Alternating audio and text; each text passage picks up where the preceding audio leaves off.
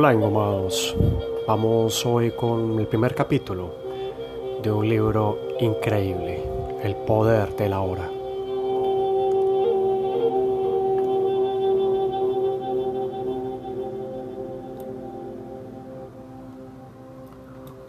El poder de la hora de Hector Tolle es un libro que salió más o menos en 1999, un libro que arrasó, muy popular y habla de las experiencias cumbre, de esos momentos que estamos en lo extraordinario de nuestra vida, cuando podemos entender, comprender y logramos esa conexión con que eh, ya hemos hablado, con ese término que hemos hablado en varias ocasiones, el ser.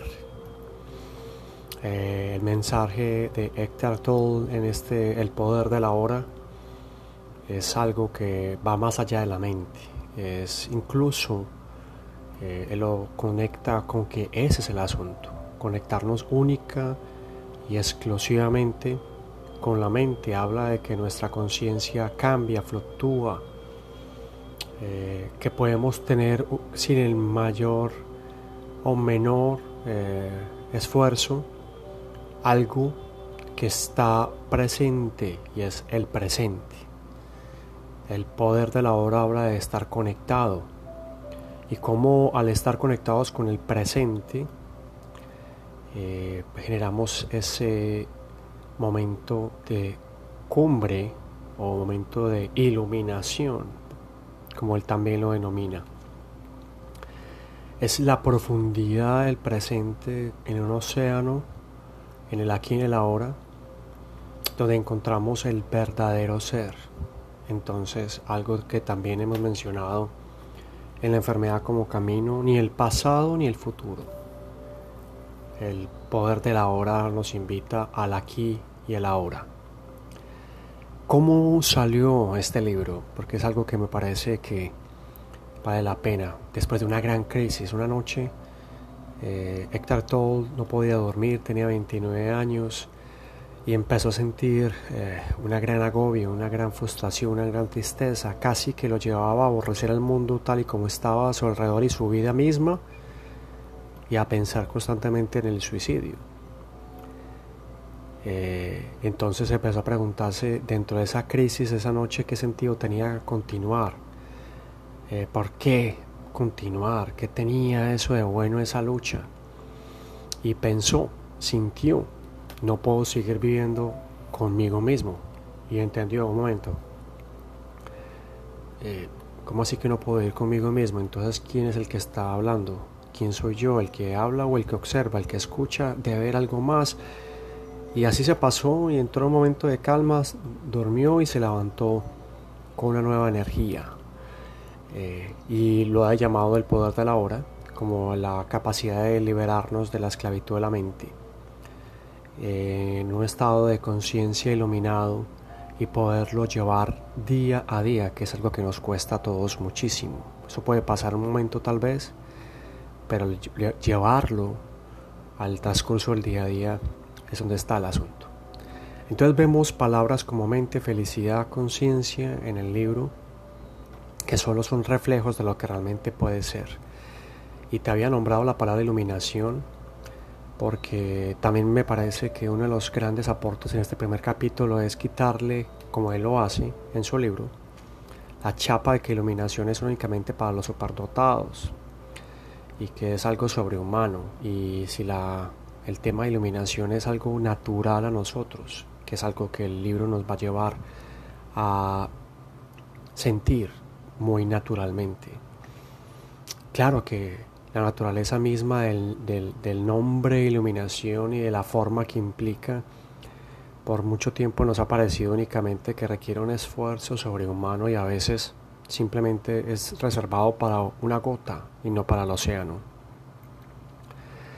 Eh, la idea entonces del libro El poder de la hora es que estemos, que no estemos en separación, que conectemos con el mundo que te rodea con la manera de percibir que es cada uno de nosotros puede hacerlo, y eso nos hace únicos y a la vez fundamentales, y que superemos entendamos y aceptemos que el miedo y el conflicto interior parten de esa separación que hemos permitido al no traer presente en nuestra vida.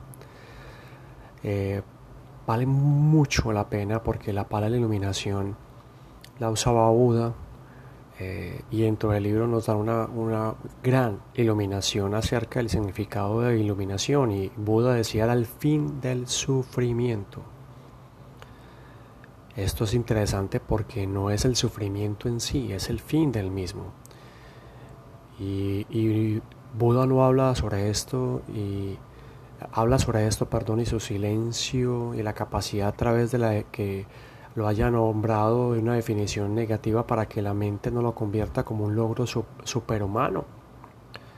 Y a nosotros nos ha llegado la sensación de que ser iluminado o lograr esa iluminación es para muy pocos, contados.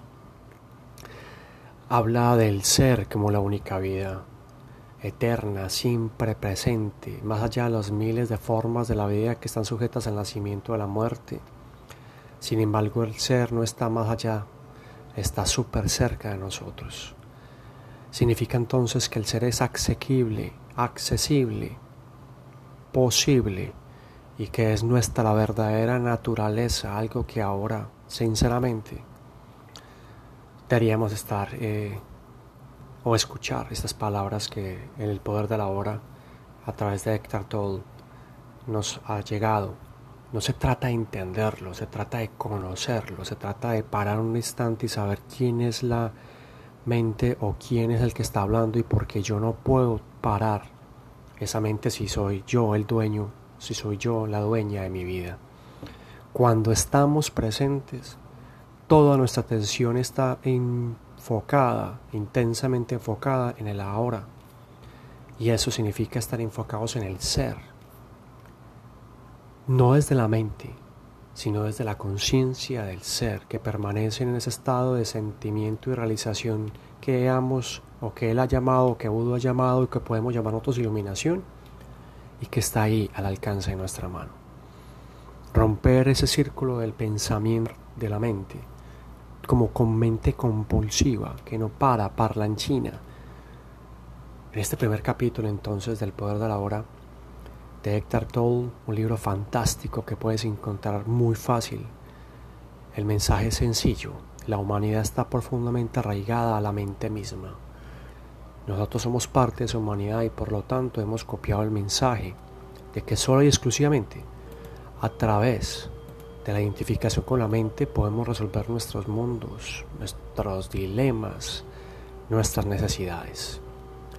Aquí te dejo este primer capítulo del Poder de la Hora. Sé que te va a encantar este libro. Ve, búscalo, para de pensar y atrévete a sentir, a tu ser. Como siempre decimos, gracias totales.